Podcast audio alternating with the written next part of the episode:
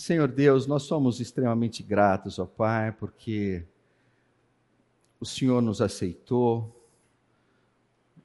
como parte da tua família. O Senhor, ó Pai, quando estávamos perdidos, o Senhor nos encontrou, o Senhor nos levou para próximos de Ti. Muito obrigado, ó Pai, por esse trabalho sobrenatural do Teu Filho, que veio em nosso resgate e que hoje cuida de nós e que está preparando uma morada para que estejamos juntos com Ele, contigo, na eternidade. Pai querido, que o Senhor esteja conosco nesse período aqui, trabalhando em nossos corações, em nossas mentes, que o Senhor nos encoraje, que o Senhor nos exorte, mas que, sobretudo, que o Senhor cuide de nós, ó Pai, nós precisamos do Teu cuidado, do Teu amor, da Tua graça, para vivermos tempos tão desafiadores. Seja conosco nesse período, é o que nós te pedimos, em nome do Teu amado Filho Jesus Cristo. Amém. Gente, então vamos lá. Né? Ah, vamos estar tá falando um pouco sobre família, sobre isso que a gente está chamando de configurações modernas. Ah, nossa expectativa aqui que no final a gente entenda o que é que o Senhor considera como uma família saudável. Uma família que o Senhor possa dar um like. Né? E qual é o propósito dessa família saudável? Né? Aonde onde a gente deveria chegar? Né? Entendo uma família saudável. Aí é difícil, né? É, a primeira, o primeiro desafio que eu tive foi, falei assim, bom, precisamos definir família. Família é, nos tempos de hoje, algo que merece uma definição porque muito se fala sobre família, muitas pessoas consideram, olha, isso é família, isso não é família, isso está longe de ser família, isso nunca será família, isso com certeza é família e tal. Então, para que a gente possa considerar o que é família, a gente precisa acertar a definição de família. E aí eu peguei um trecho do Antigo e um trecho do Novo Testamento e, basicamente, nesses dois textos, quando se fala de família nas Escrituras, são, embora existam outros termos, esses são os termos mais comuns que aparecem. Então, no primeiro texto, no Antigo Testamento, a gente vai pegar aquela passagem maravilhosa que é a preparação para a celebração da Páscoa. Né?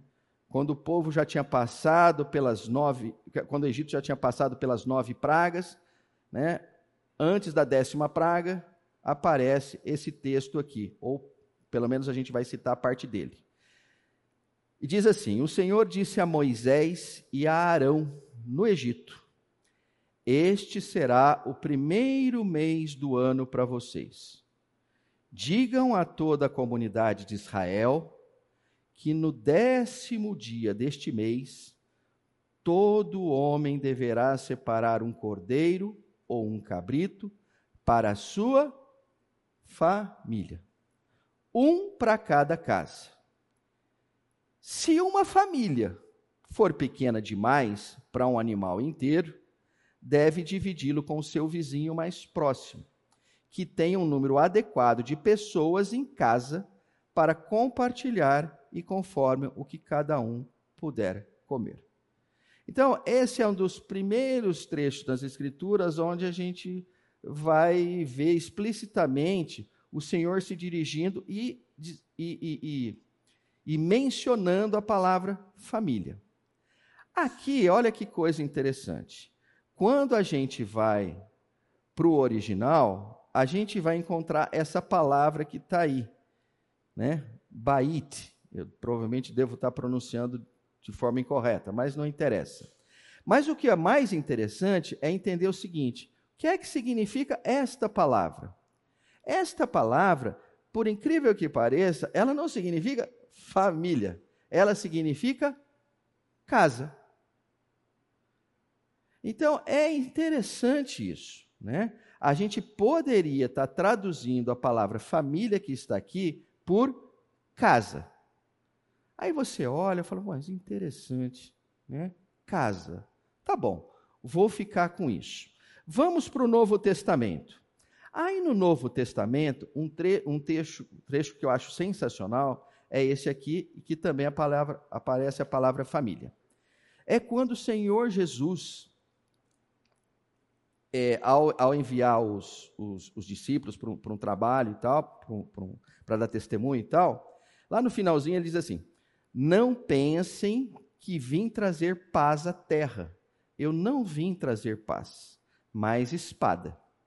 Pois eu vim para fazer que o homem fique contra o seu pai, a filha contra a mãe, a nora contra a sogra.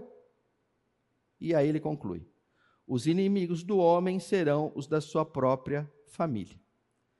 Ah, aparece a palavra família. E essa palavra aqui, evidentemente, já estamos no Novo Testamento, então estamos na língua grega. E na língua grega aparece essa palavra oikia. E a definição, por incrível que pareça, o que, que é? Casa. E aí eu botei entre parênteses, porque no inglês ele fala em household. Eu acho essa palavra muito interessante, porque ela fala um pouquinho mais de casa do que casa. Né? Porque casa, a princípio, pode ser uma casa sem gente. É uma casa. Né? Mas quando ele fala household, ele fala assim: olha, é o que está contido na casa. E no caso, explicitamente, o que é está contido na casa? Gente. Né? Então, se a gente olhar para o Antigo Testamento e para o Novo Testamento, olhando especificamente para o conceito de, uh, do, do termo que aparece de família, a gente vai entender que família é isso aqui: um teto, mais um bandinho de gente, dá uma família. Então, é importante que a gente entenda isso, né? porque a gente pode estar com uma visão limitada do que é família. E aí, só para entender um pouquinho é, essa, será que a minha visão está ou não limitada em família? Eu resolvi trazer algumas imagens. Então, é, como é que é aquele. É, não tem propaganda que no final fala assim, cuidado, não, não, não, com o que você está vendo. Tem uns negócios assim, não tem um. que dá uns alertas, né? Uns, uns alertas, né? Então eu vou dizer o seguinte, ó. É, eu trouxe isso aqui pegando de um repositório de imagens. Quando eu ponho a palavra família, ele trouxe isso aqui, tá? Então, é, é, você fala assim, Pedro, você está com medo, né? Falou, olha, eu estou morrendo de medo agora, entendeu? Porque o ponto é o seguinte: alguns vão dizer assim, Pedro, mas é isso que você vê como família? Então, deixa eu dizer uma coisa para vocês. O que eu vejo como família, eu gostaria que fosse o que as Escrituras veem como família. Portanto, eu vou ficar com o que está aqui nas Escrituras pessoas que moram embaixo do mesmo teto. Né? E agora eu vou trazer as imagens. Talvez algumas eu pergunte para vocês, mas eu não tenho muita clareza disso. Eu vou ficar observando e, na medida que alguns abram a boca assim de espanto, eu explico, tá bom? Então agora eu vou pôr nas imagens, vou prestando atenção em vocês, vocês prestem atenção aqui. Família. Né? Dificilmente alguém vai discordar. Não, não é. Né? Família. Diferença dessa família para essa família. Estou parecendo oftalmologista agora, né? É, aqui, né? É, esse ou esse? Os dois, né? Acho que não há é, é, divergência aqui. O... Lá, vamos lá, João. Ah, olha só, o João está dizendo assim: olha, provavelmente eles não moram, esses moram no mesmo teto e esses não moram no mesmo teto. Né? É. Mas você vê, essa é uma avaliação dele. Né? Na cabeça do João, esse povo não pode morar debaixo do mesmo teto. Provável, tá. Mas pode ser que sim. Tá. Mas eu acho que isso é muito importante. O fato é o seguinte: parece que há um convívio entre eles. Né? O problema da imagem, gente, é sempre essa, né? É, mas é um fato, eu acho que isso é importante, né? Agora, talvez, bom, não, não, também não vou fazer mais. João, não complica. Essa era para não complicar, né? Vai ter para complicar ainda, tá? Mas enfim, família, família, família. Isso é algo interessante, né? Alguns vão dizer assim, não, família só quando tiverem filhos. Não, isso é uma família, né? Essa aqui é uma família que está esperando pelos filhos. Agora aqui é o seguinte, essa é uma família também. Provavelmente, vou usar a tua palavra para todas as figuras aqui. Provavelmente, uma mãe solteira. Família? Família. Aqui, aqui é um casal que muito provavelmente não teve filhos. Então, gente, são, é, eu estou fazendo assim, é, como é que se diz? É... Oi? Isso, né? Então vamos lá. Esse casal passou a vida toda, não teve filhos. Constituiu uma família? Alguns de nós vai dizer assim, não, né? porque talvez a imagem esteja, não. Família implicitamente é algo que vai prosseguir por outras gerações. Então eles não constituíram uma família. Mas o fato é o seguinte: voltando para aquilo que as escrituras colocam, são dois embaixo do mesmo teto, compartilhando as suas próprias vidas. Você poderia olhar e falar: família. E aqui? Aqui parece que é uma família que a figura do pai e a figura da mãe estiveram ausentes. Né? Podem ter sido criados pelas avós. Família? Família. Aqui, essa foto é uma das únicas que eu tenho um antecedente aqui. São duas mulheres refugiadas que perderam seus maridos, né? E estão num campo de refugiados vivendo juntas dentro da mesma cabana lá. Família? Família. Hum? Agora é um negócio complicado. Família? Se eu for me ater ao contexto de que estão vivendo debaixo do mesmo teto? Família. Mas eu não gosto dessa família. Mas eu acho que essa família vai para o inferno. Olha, nos dois casos, talvez você tenha usado a palavra família. A família eu não gosto, a família vai para o inferno. Mas é a família.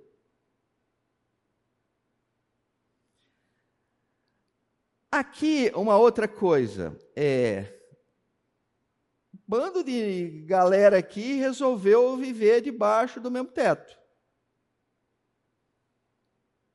Ué, mas eu estou tentando achar o pai, achar a mãe, achar um avô, achar um responsável, achar isso, achar aquilo e tal.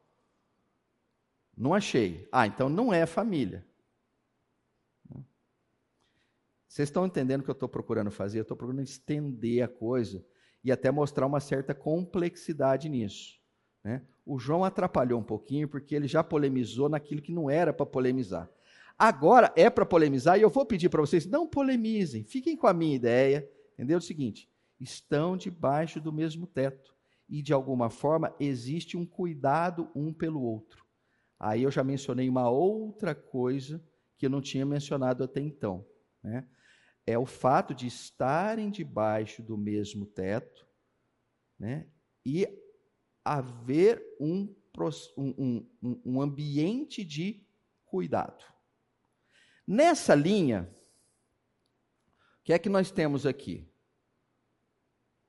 É?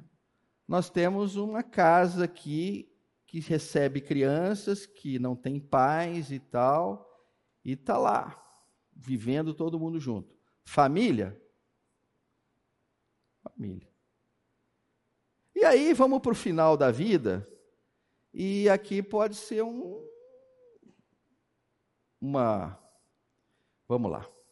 É, é, eu vou dizer para vocês uma coisa que é muito interessante. Talvez alguns de nós ainda usem esse nome muito triste chamado asilo. Né? Não se usa mais esse nome. Esse nome ele com o tempo passou a, a ser um pouco ofensivo. Né? Então, o termo bonito para nós aqui no Brasil é ILPI. Né? Perfeito? Instituição de, ou institu, ou, né, é, instituição de longa permanência de idosos. Né? Mas o fato é o seguinte: né? as famílias, provavelmente de onde eles vieram, entenderam que o mais adequado era colocá-los ali. E eles vivem debaixo de um mesmo teto. Família, Bom, eu espero que com isso eu tenha esgarçado o conceito de família para vocês. Né? E, de certa forma, eu não vou puxar isso para mim. Eu vou procurar jogar isso para as Escrituras. Olha, família é um grupo de pessoas que vive debaixo do mesmo teto e que tem um cuidado um pelo outro. E aí o ponto é o seguinte: hora que eu falo cuidado um pelo outro, aí fica uma coisa meio esquisita, porque parece que a família, para ser família, tem que ser uma família boa que um cuide do outro. Mas o ponto é o seguinte: se a gente chegar lá nas escrituras, vamos lá, a gente, né, eu citei Moisés, né? Ah, o, o, texto de Moisés, assim, é, é um prenúncio daquilo que seria Páscoa e tal, enfim, o início do, do processo ali. Mas, na verdade, se a gente voltar lá no tempo, né, a gente vai encontrar o quê? Uma família né, com 12 filhos, né, e que 11 desses filhos resolveram pegar um deles e jogar num buraco. Né? E nesse lance do buraco, o danado do José faz uma escalada meteórica, divina, maravilhosa e tal, e é o danado do responsável por estarem celebrando a Páscoa e tal, porque na verdade foi ele que acabou levando toda a sua parentela para o Egito e tal, e depois de 400 anos acontece o que aconteceu. Mas o ponto é o seguinte: se você olhar para aquela família, fala assim, nossa, eu não teria orgulho dessa família, onde pega um irmão de sangue e joga dentro de um buraco. Isso porque tinham intentado coisa pior. Né? Então, jogar no buraco quase que foi um ato de misericórdia daquela família. Aí a gente não consegue chegar hoje e dizer assim: não, mas aquilo não era uma família. Não, aquilo era uma família. Se a gente voltar um pouquinho no tempo, uma geração antes, tinha uma outra família ali que tinha dois filhos só. E um filho já arma em cima, um irmão já arma em cima do outro irmão, né, para pegar a sua progenitura. Né, a sua primogenitura. Né. Pô, que família zoada é essa, né? Irmão traindo irmão. Né? Mas a gente não consegue olhar e falar assim, não, mas aquilo não era uma família. Então, o ponto é o seguinte: se a gente olhar para boa parte das escrituras, a gente vai encontrar famílias, né, que elas não são assim, ou que a gente gostaria até dizer assim, não, mas essa família aí não presta, né? As famílias nesse sentido, de alguma forma, quase todas não prestam. Né? Porque todas elas vêm de um contexto de uma natureza pecaminosa. Então a gente tem que tirar da nossa cabeça o conceito da família é, pré-queda. Só existem famílias hoje vivendo no mundo pós-queda, ou seja, todas elas caídas. De alguma forma, e é o que a gente vai procurar fazer aqui, é Puxa, mas como é que a gente vai para um local de aprovação e que aquela família possa se chamar uma família saudável do ponto de vista do Senhor? Não necessariamente do ponto de vista da sociedade. Mas, enfim, estou divagando bastante. A ideia era essa, alargar um pouquinho. Alguma consideração ou posso ir para o próximo assunto? Paulo, você vai ter que falar mais alto, porque a turma não está ouvindo. nós temos ausência de termos família na, Bíblia. Família. São pouquíssimos. Nós temos o conceito do agrupamento que vem juntos para um ajudar o outro, um proteger o outro e um a, é, é, uma, dessa forma, de certa forma, a conter os outros de uma proteção. A gente vê em Salmo 128 um conceito bem simples, mas muito claro do ideal de Deus. Salmo 128 a gente vê isso aí. Eu sei que nós somos todos pós queda, mas existe um ideal. E esse Salmo 128, por exemplo, ele mostra de maneira muito simples e abreviada o que seria algo, o local de uma família, local funcional, Então vocês vão fazer um favor para mim. Vocês anotaram o que mais importante ele falou? Salmo 128. Ponham aí, aguardem aí, façam a leitura. E eu te garanto que a hora que chegar no final, você vai falar assim: Ô Pedro, você falou tudo do Salmo 20, 128 sem falar do Salmo 128. Tá? Se não acontecer isso, você me cobre. Tá? Mas está perfeito isso. Está perfeito o que o Paulo falou, não retiro nada. Podemos ir para frente? Vamos lá. Ah, isso aqui é polêmico.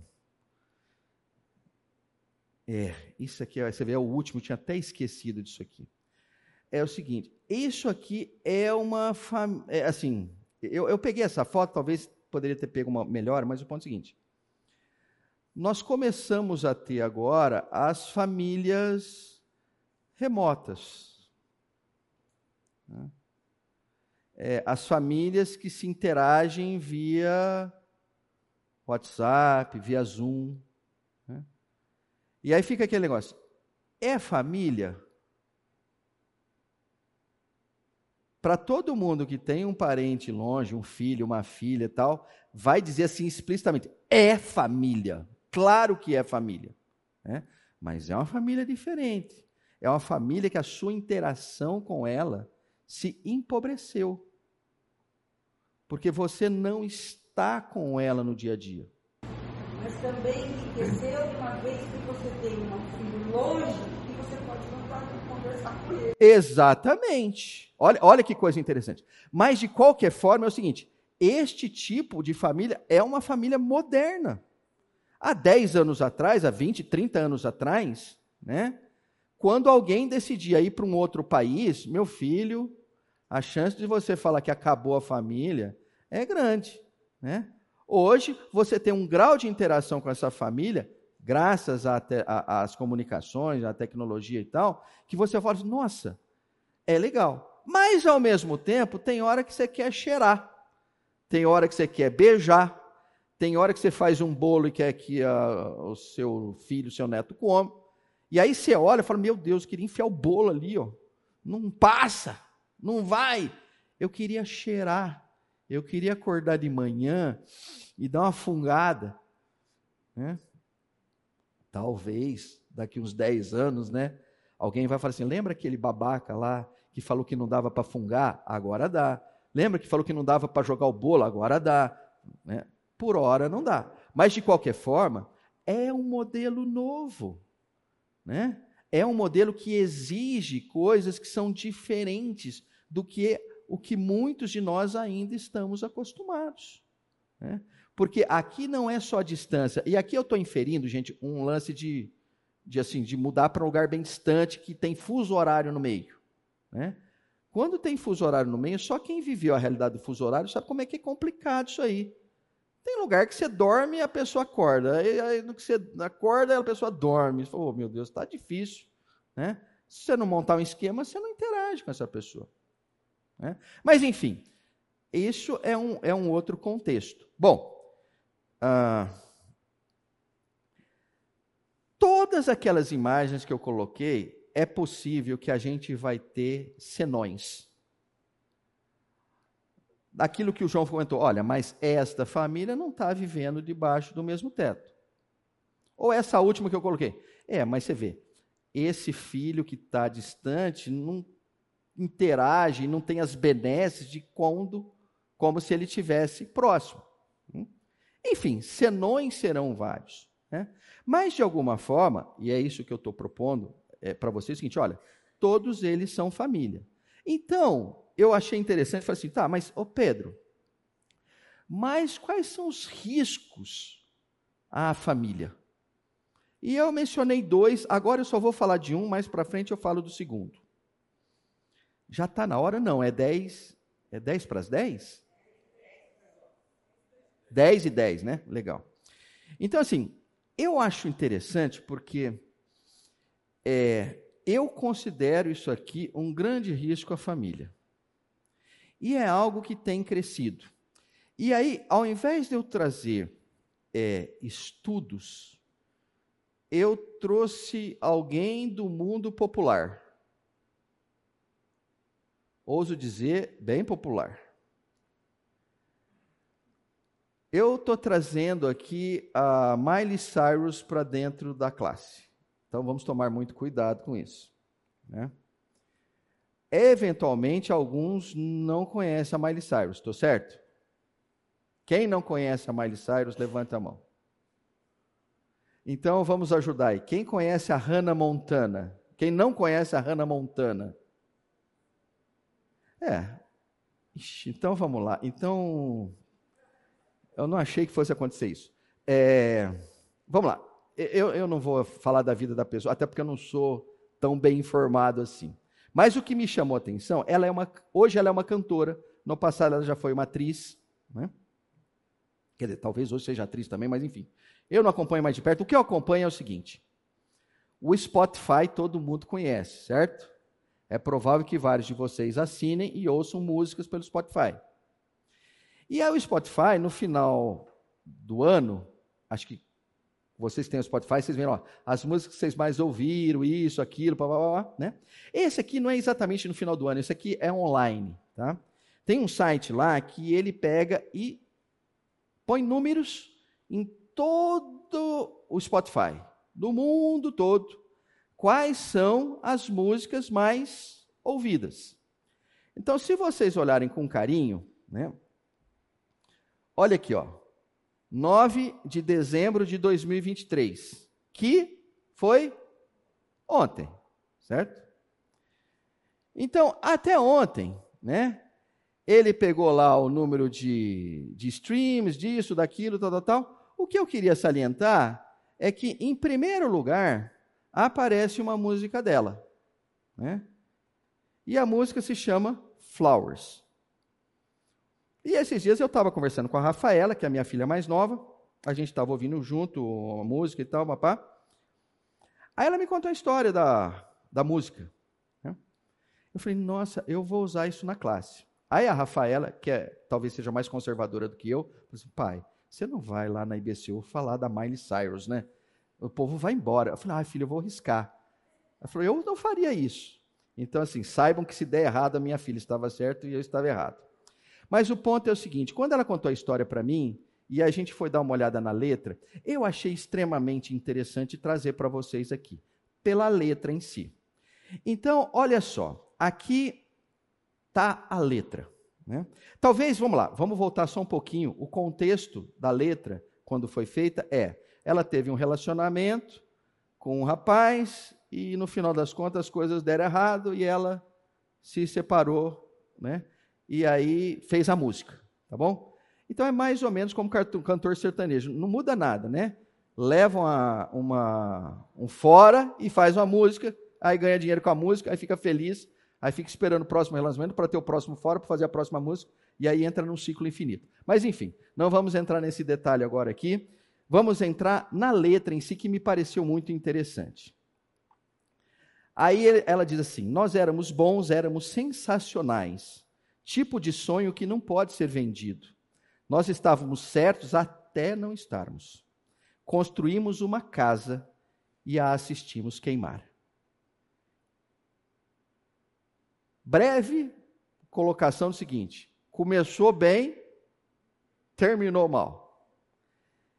E aí ela diz assim: um, eu não queria deixar você, eu não, menti, não que, queria mentir. Comecei a chorar, mas depois lembrei que eu Aí vem a parte que eu acho extremamente interessante e por isso que eu chamo de risco à família. Quando ela diz assim: Eu posso comprar flores para mim mesma. Eu posso escrever o meu nome na areia. Eu posso falar comigo mesma por horas. Dizer coisas que você não entende. Eu posso me levar para dançar e posso segurar minha própria mão. Sim, eu posso me amar melhor do que você Pode. Posso me amar melhor. Não, não. Aí, finzinho, pinto minhas unhas de vermelho cereja para combinar as rosas que você deixou. Sem remorso, sem arrependimento, eu esqueço cada palavra que você disse. Sim, posso me amar melhor do que você pode.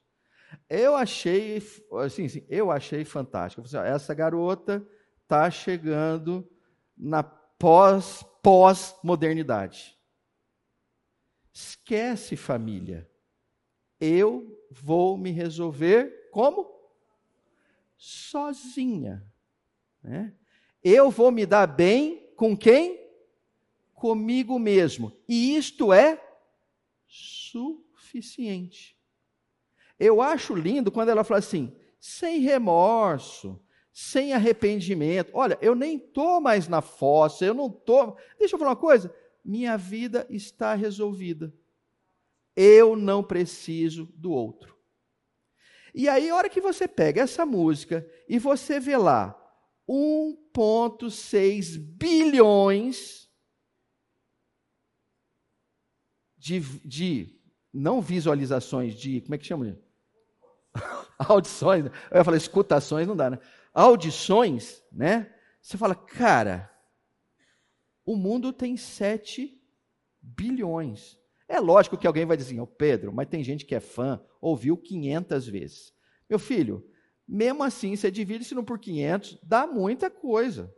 Entendeu? Né? E o ponto é, a, Anne, a, a Rafaela, aí eu não vou trazer, porque aí o conhecimento dela é muito maior que eu. Eu falei, pai, essa é só uma das músicas.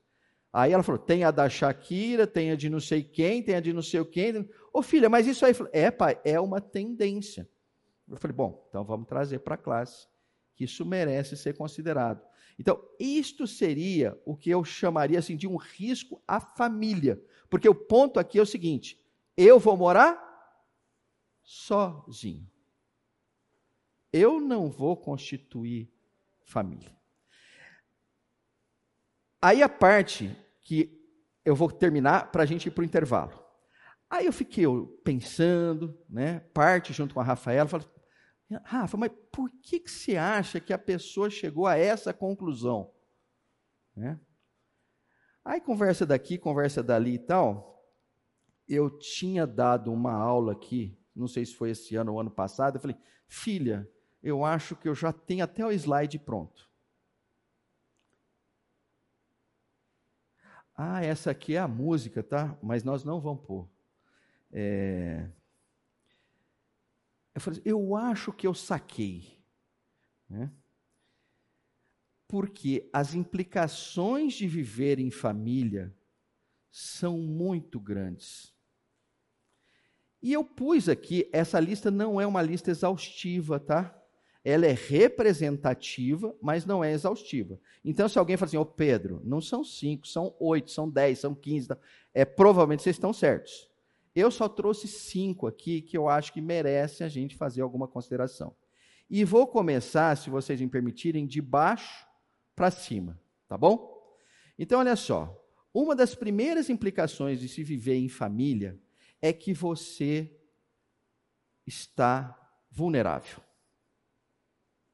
pessoas que estão na sua é, que estão debaixo do mesmo teto vão ver coisas de você que você não gostaria que elas vissem. E isso, vamos lá, vocês todos já devem ter vivido isso. Não é agradável.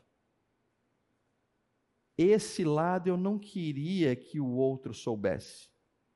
E ele vê, e eles veem, eventualmente eles comentam, e aí isso te envergonha. Você fala, meio, mas é a minha imagem. Então, isso é um grande problema. Se você está sozinho, Esse problema está bem reduzido. Vamos lá. Vulnerabilidade. Segundo, imprevisibilidade.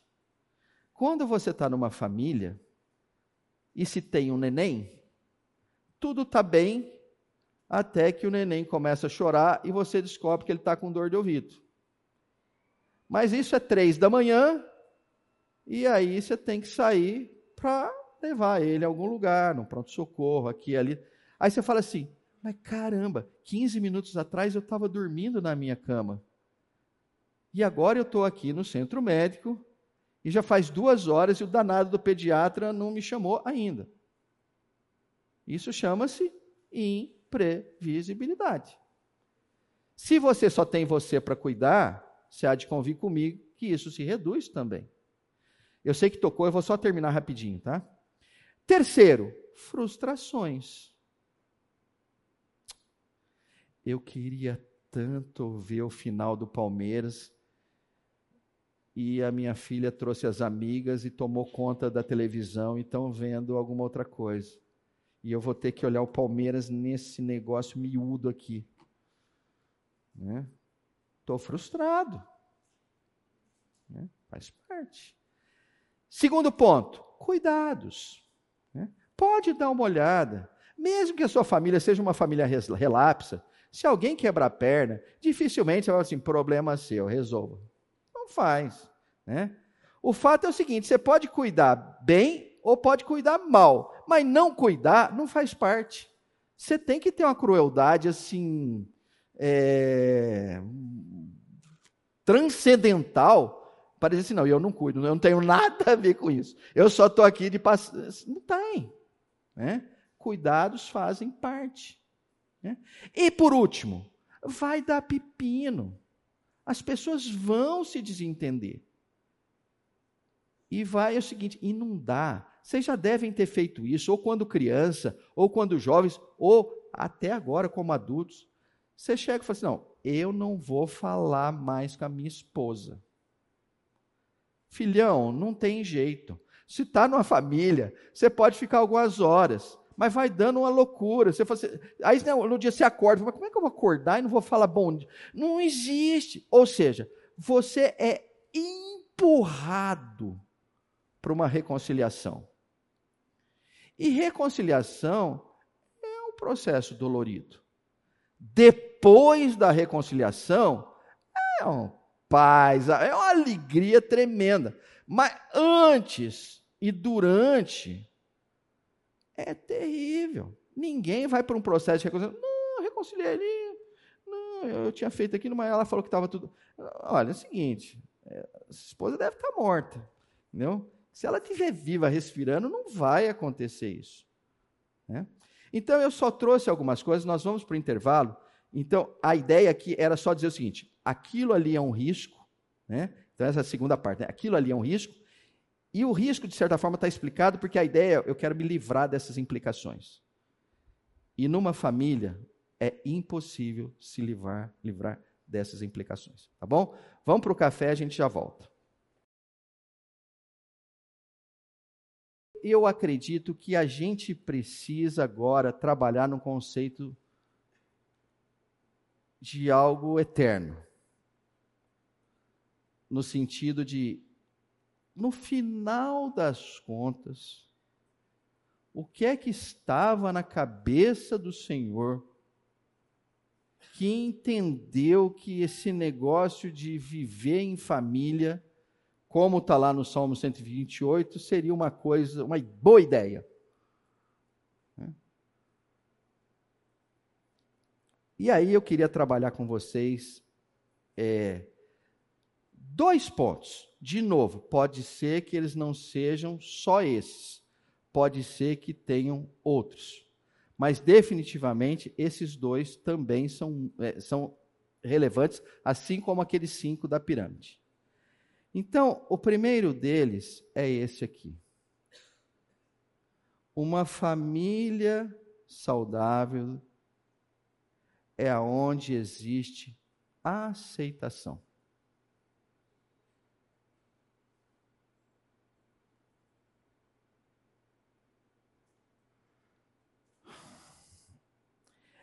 Isso é algo que toda vez que eu pronuncio isso, dói. Porque é fácil aceitar um semelhante. É muito difícil aceitar um diferente.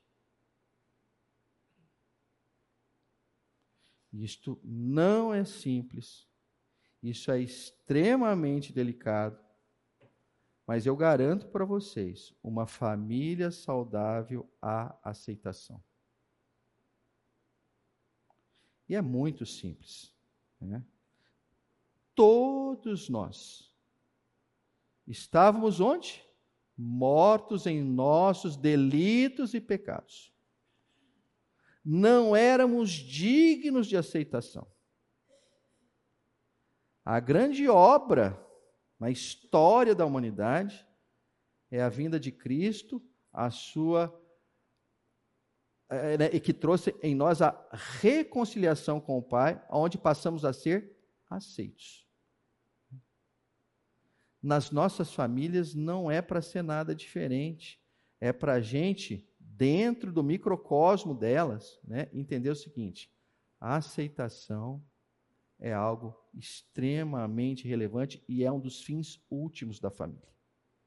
E o segundo, meio parecido com o primeiro, é reconhecimento. Nós temos uma necessidade absurda de sermos reconhecidos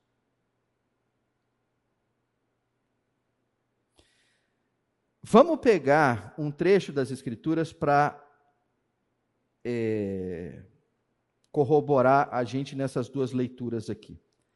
Ah, eu primeiro eu peguei essa imagem, que essa imagem para mim, ela sempre traz esse conceito aí de aceitação e reconhecimento. Eu gosto muito dessa imagem, só pus essa imagem porque eu gosto, tá? Não tem nenhuma implicação diferente dessa não, vamos para frente. É, ah, esse aqui. É, eu falei que eu ia chegar, mas era dois slides depois. Mas vamos lá. Esse aqui é uma frase do Andy Crouch. Andy Crouch é um autor que eu tenho muito apreço por ele. Inclusive, parte do material que está aqui é devido a um livro dele, é, que eu vou, posso mencionar lá no final, mas não vem ao caso agora. Mas uma das falas dele é essa aqui, ó. Somente quando conhecemos e somos reconhecidos por outras pessoas é que podemos ser nós mesmos de forma plena. E vamos tirar o Andy Crouch, porque o Andy Crouch perde de longe para o Senhor Jesus. E essa aqui, eu, eu não sei se é para vocês, mas para mim é um dos versículos mais maravilhosos da minha vida que me persegue desde a minha conversão. É quando o Senhor Jesus diz assim: Eu sou o bom pastor. Conheço as minhas ovelhas e elas me conhecem. Assim como o Pai me conhece e eu o conheço e dou a minha vida pelas ovelhas. Para mim, isso aqui é o. Assim, cara, isso é o momento último. É quando o Senhor Jesus chega e fala assim: Te conheço. Sei quem você é. Não tem nada aí que você possa esconder. Por outro lado, deixa eu te falar uma coisa você também me conhece. Eu me dei a conhecer para você. Você sabe do que eu sou capaz. Você sabe que eu vou estar contigo até o final. Você sabe que eu não vou te abandonar. O teu, não tem trecho que fala assim: o teu pai e a tua mãe, até eles podem te abandonar. Deixa eu te falar uma coisa. E eu não vou abandonar. Então, esse laço Talvez não haja no mundo nada mais forte do que isso. E isso traz, em última, assim, no último nível, o conceito de aceitação e reconhecimento. Com isso, talvez seja o momento para perguntar: na minha família, quão abundante é isto? Nos aceitamos? Nos reconhecemos? Todos têm essa clara noção de que não estão sozinhos neste mundo, que podem contar conosco para tudo. Depois a gente vai fazer um testezinho, né, para ver se isso acontece ou não acontece. Aqui é minha maravilhosa esposa com um dos meus maravilhosos netos, né? Eu estava subindo aqui. Ah, eu não vou falar o nome dele, embora ele esteja aqui, tá? Porque para mim pode pegar mal, mas para ele não pode pegar mal. Então a gente veio subindo, né? Eu dei parabéns. Conforme eu for falando, vocês vão até descobrir quem é, provavelmente, mas eu não vou falar o nome. Tá bom, Eduardo? Mas enfim, é, depois vocês cumprimentem, o Eduardo vai ser avô, sabe? É, deu tudo errado, mas vamos lá, Eduardo, eu vou falar. É, o Eduardo falou assim: Ô Pedro, eu acho o seguinte, que a hora que vier o neném, eu não sou daqueles que logo que chega eu, assim, me apaixono. É, né? Para mim leva um, um tempo até eu comprar a ideia. Né? Aí eu não falei para ele, mas falei, pronto, eu vou usar isso na aula. Né? O que eu falei para ele foi assim: eu sou mais ou menos parecido com você. Aí, como é que eu vou fechar esses parentes todos? A Glaucia é diferente de mim. O Timóteo nasceu, e agora o Benjamin, que está com três semanas, nasceu.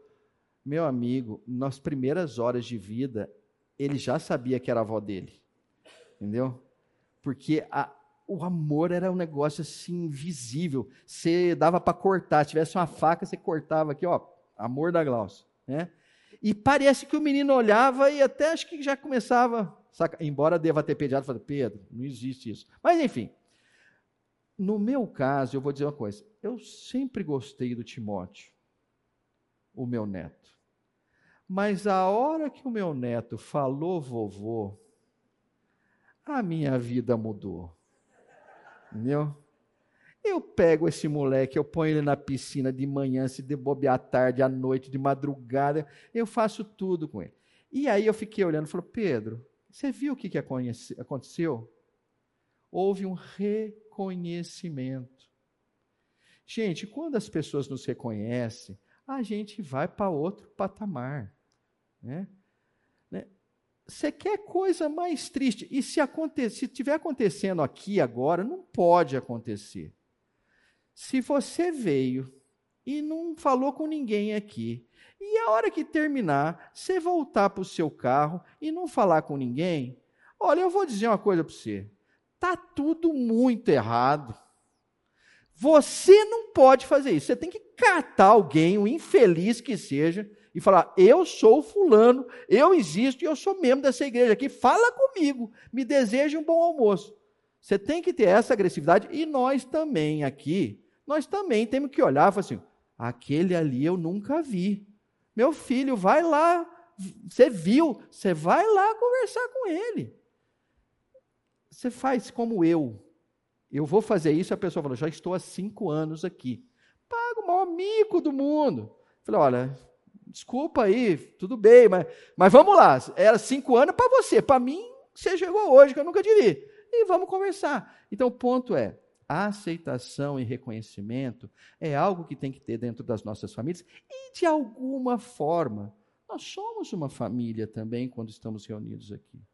Então, alguém passar despercebido aqui é uma vergonha para nós. Né? É de alguma forma uma contradição. Né? Bom, sabão de lado, né? sendo que o primeiro que se ensaboa sou eu mesmo, vamos continuar. Ah, meu Deus, eu não sei se eu falo, eu vou falar disso, mas eu vou falar um minuto, tá? tivemos o riscos à família 1, né? Agora vamos, riscos à família 2. Como a gente falou muito de reconhecimento, agora, ou pelo menos nos últimos 10, 20 anos, tem alguém que está querendo reconhecer a gente, que não é gente, que é máquina. Né? E hoje nós temos esse grande desafio. Né? Alguém querendo ocupar o lugar de um ser humano. Então, hoje as máquinas, as máquinas já reconhecem a nossa face, já reconhecem a nossa voz, já reconhecem as nossas intenções de compra. E existe um mundaréu de gente com um mundaréu maior ainda de dinheiro que está trabalhando para um contexto de seguinte: olha, Miley Cyrus, resolvi a sua vida.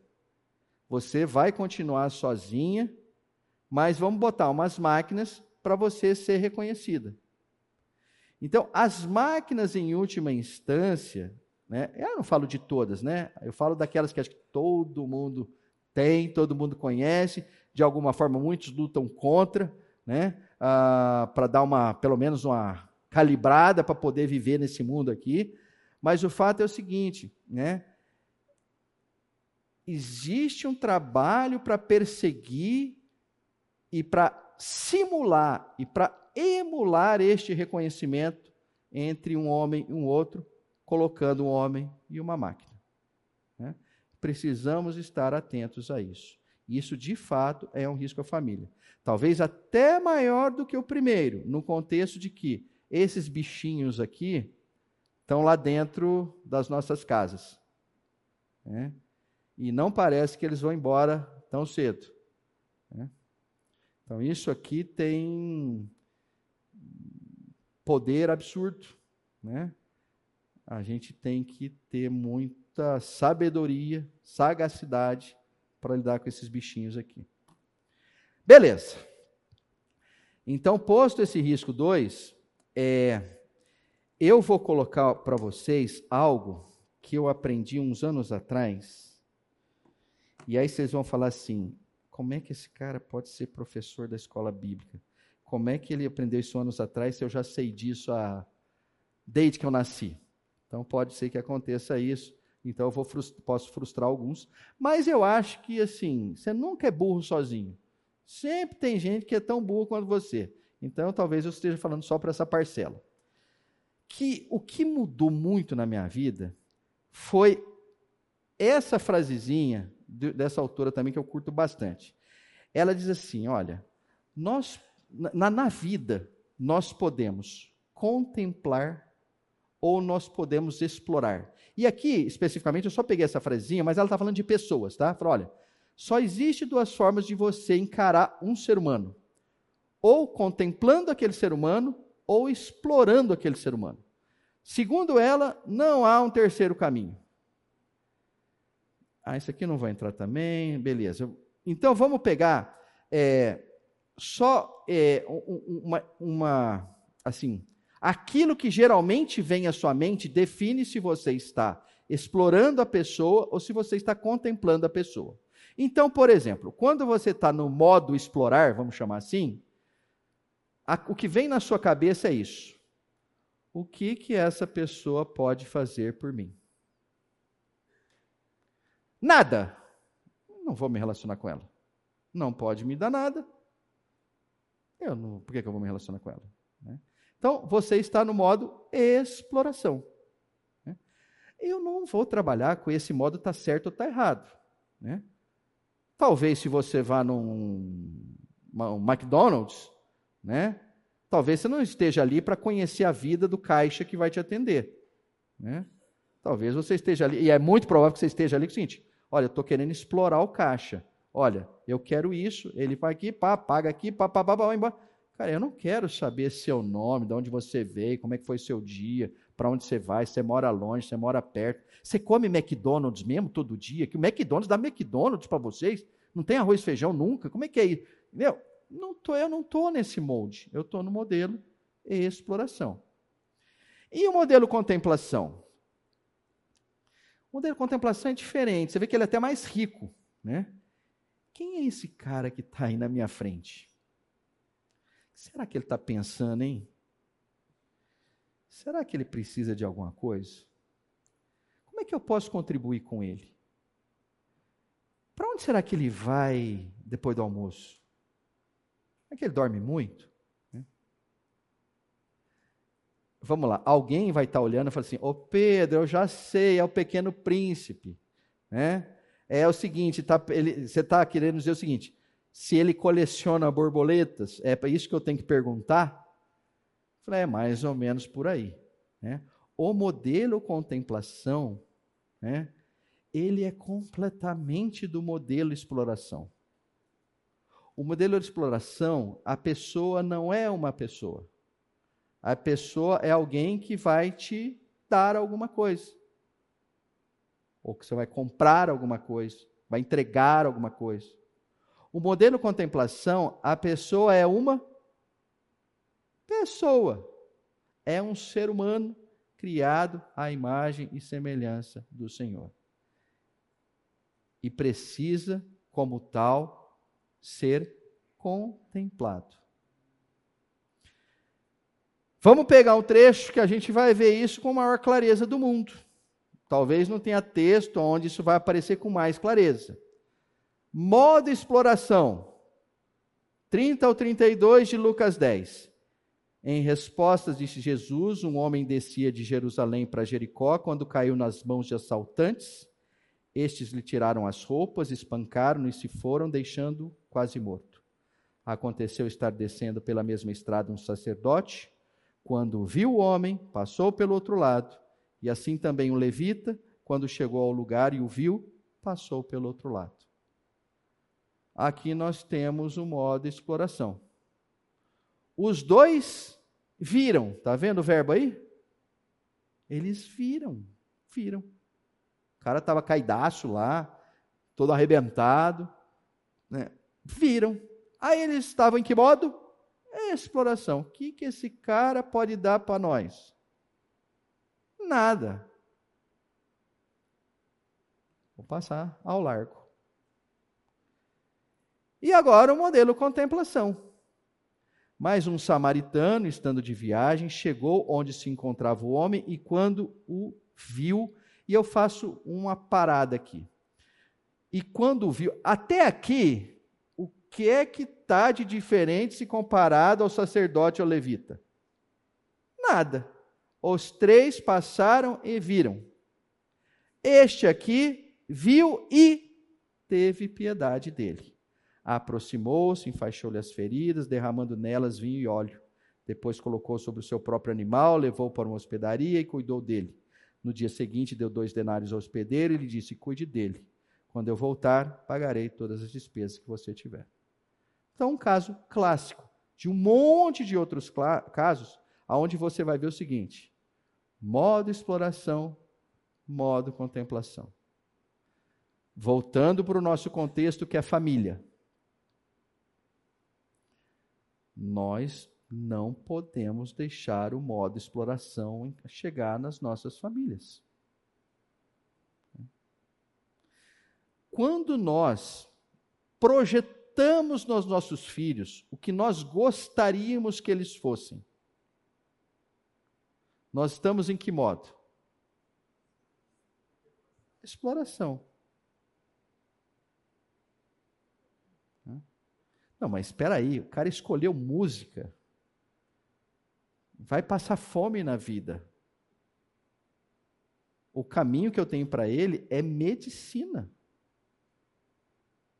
Meu amigo, eu entendo tudo que você está falando, é provável que você esteja certo, mas você está no modo exploração.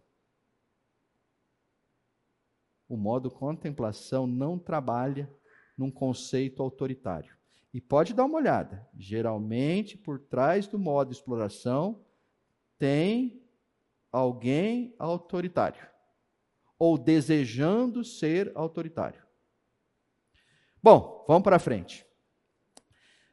No final do texto, o Senhor coloca: Qual destes três você acha que foi o próximo do homem que caiu nas mãos dos assaltantes? Aquele que teve misericórdia dele, respondeu o perito na lei. E Jesus lhe disse: Então você vá, e você vai fazer o mesmo. Então você vá, saia do teu modelo de exploração, entre no modelo contemplação. Ordenanças do Senhor. E aqui, para quem gosta de gráfico, é, eu só botei isso aqui para simplificar. Isso é coisa para fazer imã de geladeira, botar lá e tal. Contemplação envolve compaixão. No caso, o texto fala em piedade, né? Não fala, ó, teve piedade dele, teve empatia, teve compaixão, enxergou, contemplou. Né? E esta compaixão levou à ação, ou à oração, ou à ação e oração. O mundo muda. Né? O mundo fica mais parecido com aquilo que o Senhor desejaria que ele ficasse. As famílias mudam se trabalharmos dentro desse contexto de contemplação. Bom, e agora nós vamos para uma outra coisa. Bom, eu, eu não estou deixando vocês perguntarem hoje, vocês já notaram, né? Falei, essa aula está meio esquisita, ele não está abrindo espaço. Eu confesso que eu não estou mesmo, né? Mas agora eu vou dar uma paradinha que não está legal isso. É, querem fazer alguma consideração? Ô Paulo, nós estamos chegando perto do Salmo 120, estamos dando umas tangenciadas. Você acha que ainda não? Tá, tá bom. Ele não está muito convencido, mas tudo bem. Não terminou ainda, então calma lá. É, alguma consideração adicional, gente? Vamos então para a parte finalzinha. Nós temos 12 minutos para isso. Vamos ver se dá tempo. É, Agora, eu vou dar uma mexida é, nas, na, na, no meu vocabulário. Eu estava falando de família, família, família, e eu estou gostando. Assim, quando eu digo eu, é eu mesmo, tá? É, tem exatamente outras pessoas gostando, mas eu estou gostando. Espero que um dia vocês gostem também. Eu estou gostando de chamar de lar, entendeu? Eu acho assim, lar, assim, é legal, eu acho legal lar, entendeu? Pô, lar, ele, ele parece que transmite a ideia.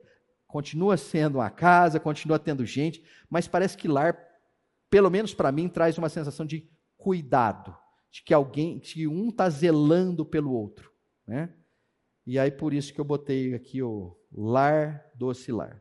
Mas enfim, essa definição do Andy Crouch de lar, eu acho ela muito legal. E depois dessa, nós vamos para um teste, tá?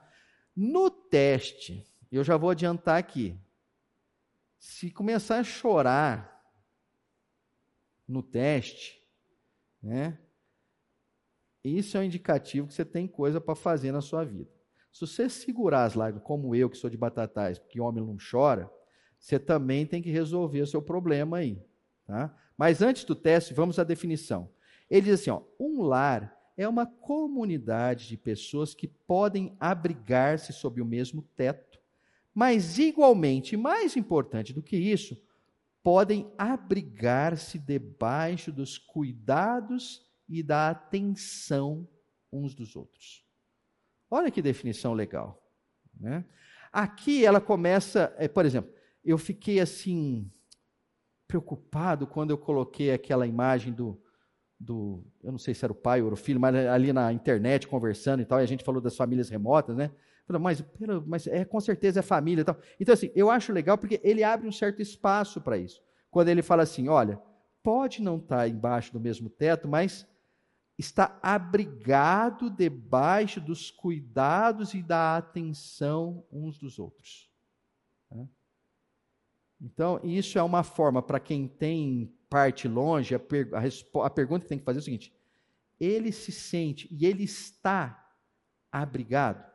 se der um problema, agora sério, eu pego o avião agora e amanhã cedo eu chego lá e estou cuidando? Jo Opa, nem a pau, não, não vou fazer isso, não. não, não. É, então, talvez não seja. Mas enfim, tá? Mas vamos lá, voltando para a definição. Clara a definição? Tá boa aqui? Legal. Então, vamos lá. O certo aqui é que são por volta de 12 perguntas, tá? Mas eu achei que 12 perguntas ia ficar muito grande para nós aqui, não ia dar tempo e talvez ia ficar meio chato. Mas depois, quem quiser saber as 12, me passa uma mensagem nas redes sociais, ou fala comigo e tal, e eu mando as 12, tá bom? Mas eu peguei três que eu acho que são essenciais. Acho que as 12 são, mas são as três que mais me tocaram. Então vamos para a primeira pergunta? Olha que pergunta danada. Você faz. Quer dizer, não é pergunta, é uma afirmação, mas que acaba se transformando numa pergunta para você.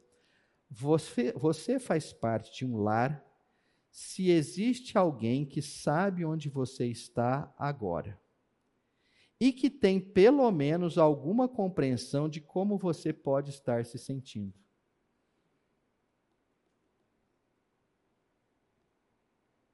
Se você bater o olho e falou, vixe, não tem, não tem. Olha, provavelmente você não está debaixo de um lar.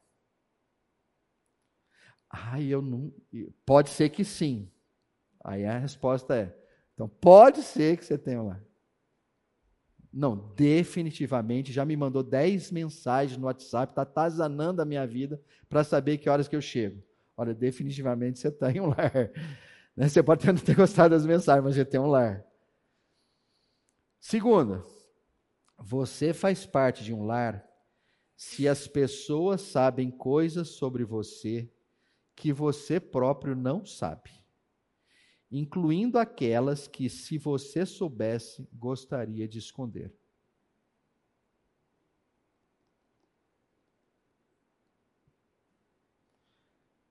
Terceira, você faz parte de um lar se seu retorno de uma longa jornada leva a uma celebração espontânea.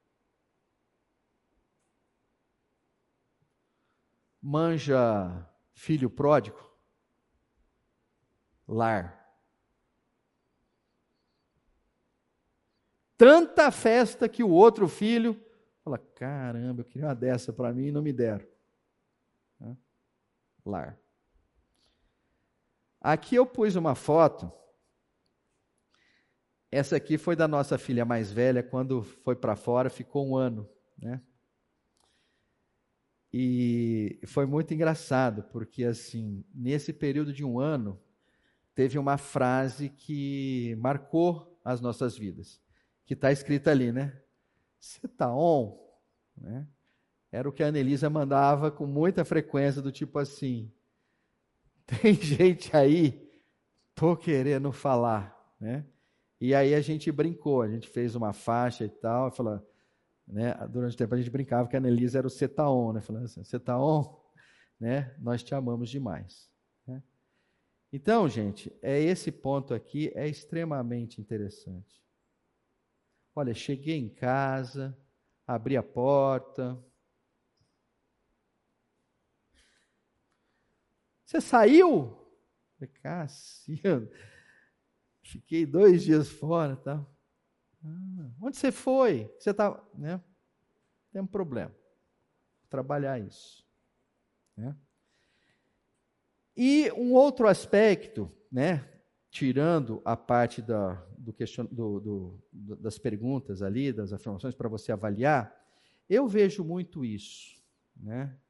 Uma família saudável, um lar, né, é aquele aonde Romanos 12 se faz presente. Alegrem-se com os que se alegram, chorem com os que choram, tenham a mesma atitude uns para com os outros, não sejam arrogantes, mas estejam dispostos a associar-se a pessoas humildes, não sejam sábios aos seus próprios olhos. Enfim, continua. Né? Eu queria ressaltar principalmente o 15 aqui. Quando eu botei o 16, eu ia falar de outra coisa que não vai dar tempo agora, mas eu vou ficar com 15. Né? Olha, se um filho seu foi super bem na, numa prova difícil pra caramba tal, se o outro demonstrou Caim dentro dele, não tá bom. Entendeu? O objetivo é somos um. Somos uma família. Temos os mesmos interesses, os mesmos objetivos. Então a alegria sua é a alegria minha. A sua tristeza é a minha tristeza. E agora, voltando para casa. Eu confesso para vocês que teve uma parte mundana. Quando eu botei isso aqui, falei, ai meu Deus, alguém vai falar que é o Lulu Santos. Né? Mas não é o Lulu Santos, é muito mais do que o Lulu Santos, infinitamente mais. Né? É esse texto maravilhoso em João, né? que no final das contas é: nossa vida começa no lar, nossa vida termina no lar. Quando o Senhor Jesus diz assim: Não se perturbe o coração de vocês, creiam em Deus, creiam também em mim. Na casa de meu pai há muitos aposentos. Se não fosse assim, eu teria dito a vocês: Vou preparar lugar para vocês. E quando eu for e preparar lugar, voltarei e os levarei para mim, para que vocês estejam onde eu estiver. Vocês conhecem o caminho para onde eu vou. A proposta final: vocês são a minha família. Nós vamos ficar juntos para sempre. Eu fui antes, estou preparando. Eu fico imaginando, né? 2023 anos, o Senhor Jesus preparando imagina o que é que não vai ter ali. Né? Mas o fato é esse. E o que nós podemos fazer aqui? Buscar o máximo possível antecipar isso. Que as nossas famílias né, sejam um prenúncio daquilo que nós estaremos recebendo nos céus. Tá? Fecho por aqui. Obrigado pela presença de vocês. E o ano que vem, se vocês gostarem desse assunto, apareçam que de alguma forma a gente vai dar continuidade, tá? Senhor, peço que o Senhor esteja nos guardando ao longo desse domingo, ao longo dessa semana, em nome do teu amado Filho Jesus Cristo. Amém.